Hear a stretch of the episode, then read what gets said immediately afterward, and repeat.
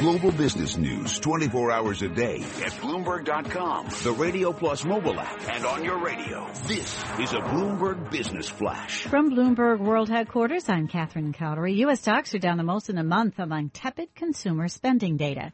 Wall Street is joining markets around the world as oils plunge into a bear market and struggles at European lenders add to growth concerns.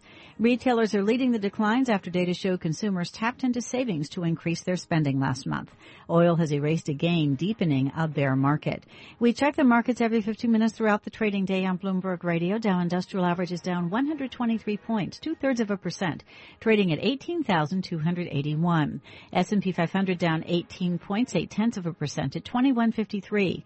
The Nasdaq is down 55 points, a loss of 1.1 percent, trading at 5128. West Texas Intermediate crude oil down 74 cents a barrel, 1.8 percent to 39.31. Spot gold up $12.70 a ounce to 1372.30, and that 10-year Treasury down 430 seconds with a yield of 1.5351. That's a Bloomberg Market Minute. You're listening to Taking Stock with Kathleen Hays and Pimm Fox on Bloomberg Radio. Can the U.S. consumer keep driving the U.S. economy forward? It's just one of the questions we asked today as we say that most of the big U.S. automakers reported light vehicle sales last month that trailed analyst estimates in July. It reinforced concerns the market for cars may have peaked with last year's record deliveries. So, do the automakers, the auto sellers, have to offer bigger and deeper incentives. Joining us now is Jessica Caldwell, Executive Director of Industry Analysis for Edmunds.com, and she's joining us from Santa Monica, California. Jessica, welcome back to the show.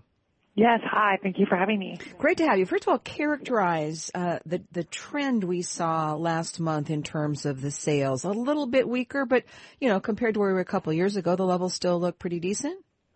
Yeah, I mean, okay, so straight off the press, it looks like the latest calculation is going to show an increase from last July, not only in total volume, but also in SAAR. So considering how strong last July was, I think this is good news. I mean, we heard some kind of negative news this morning from GM and Ford, those, you know, big automakers, but a lot of the smaller automakers did well. And those, that's kind of being lost in the story. Some of the luxury brands, Subaru, Volkswagen actually did better than we thought they would.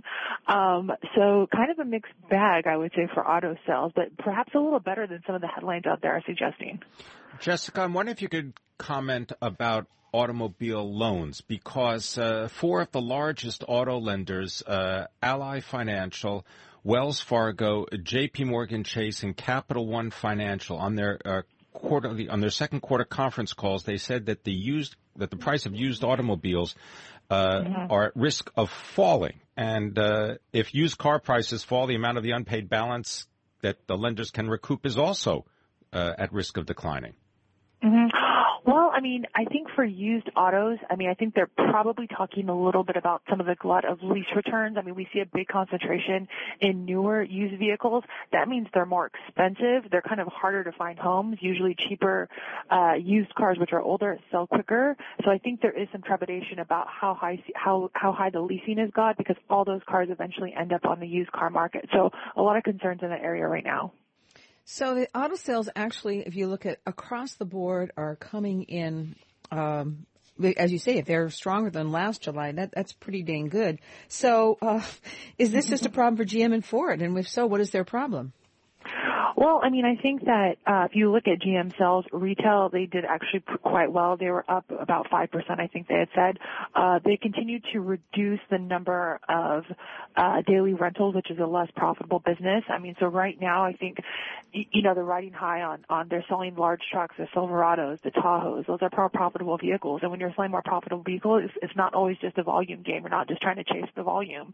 I think for Ford, uh, cars have been kind of an issue for them. They you know, they, they came out with a lot of cars, everything from the Fiesta to the Taurus. They put a lot of money in that.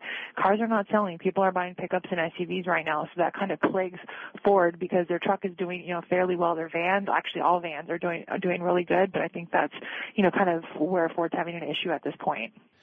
Uh, Jessica, I want to follow up on something that you just said about leases because I understand that uh, the a number of automobiles that are expected to come off lease this year uh, it'd be 800,000 more than they were mm-hmm. last year, right? That's the mm-hmm. biggest jump in 15 years. Are automobile companies making enough money on the automobiles they sell?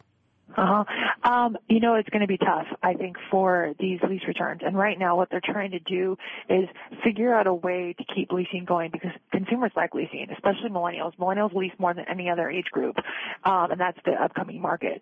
So I think by trying to do things like lower lease allotment miles, um, do used leasing, that's going to become a thing pretty soon. Try to really equip these cars with the best features. So when three car, when they come back off of lease, they're not going to be, you know, out of date and people don't want them. So automakers are trying to move these levers to help residual values, which in turn are going to help keep the low monthly p- lease payments low and make these cars attractive when they come off of lease and, and you know, don't just ruin the entire used car market. You know, our uh, our auto team out in Southfield, Michigan, Detroit, Motor City, uh, note in their story today that affordability has become the biggest impediment to buying a new car, according to a survey by Auto Trader, with the average mm-hmm. new vehicle price up two and a half percent over last year to thirty-four thousand dollars and change. Does this put all the more pressure then on the automakers to make again to, to, to step up the incentives again to give people a price discount that way? Uh, it certainly does, but people are choosing to buy vehicles that have more technology in them, more equipment, more content. Uh, people are choosing to buy larger vehicles, um, and that's kind of the reason why I don't think auto sales necessarily a peak just because transaction prices are higher. People are wanting larger cars and when you kind of hit a peak, you see people kind of go more downstream. So I think there is pressure on incentives, but if you're making more money selling larger trucks and SUVs, there's more profit margin. So then you can offer more incentives. And also leasing is another way you can get the prices to be a bit lower for people to make them affordable. But people right now, they're, they want expensive cars and that's the interesting thing that's happening. Uh, Jessica, just quickly, uh, by the end of the year, are we going to be at that 17, 17 and a half million run rate for vehicles sales? I mean, it looks like it. The second half is usually big for automakers right now. I mean, you have the end of summer sales, you have Labor Day, and then you have the big Black Friday end of the year, which never was as big as it is, has been the past few years. So the second half is generally stronger than the first. So we could, you know, what, what July sales look like beyond record pace. Thanks very much for spending time with us. Jessica Caldwell is Executive Director of Industry Analysis for Edmunds.com, joining us from Santa Monica, California. Taking a look at the U.S. auto industry on a day when Ford, GM post declines in sales for the month of July and Fiat Chrysler posts a small increase. This is Bloomberg. You may know him as Kylo Ren in Star Wars. The Force Awakens, or Adam Sackler in HBO's Girls. Adam Driver coming up to talk about his life as Marine and his new foundation. This is Bloomberg.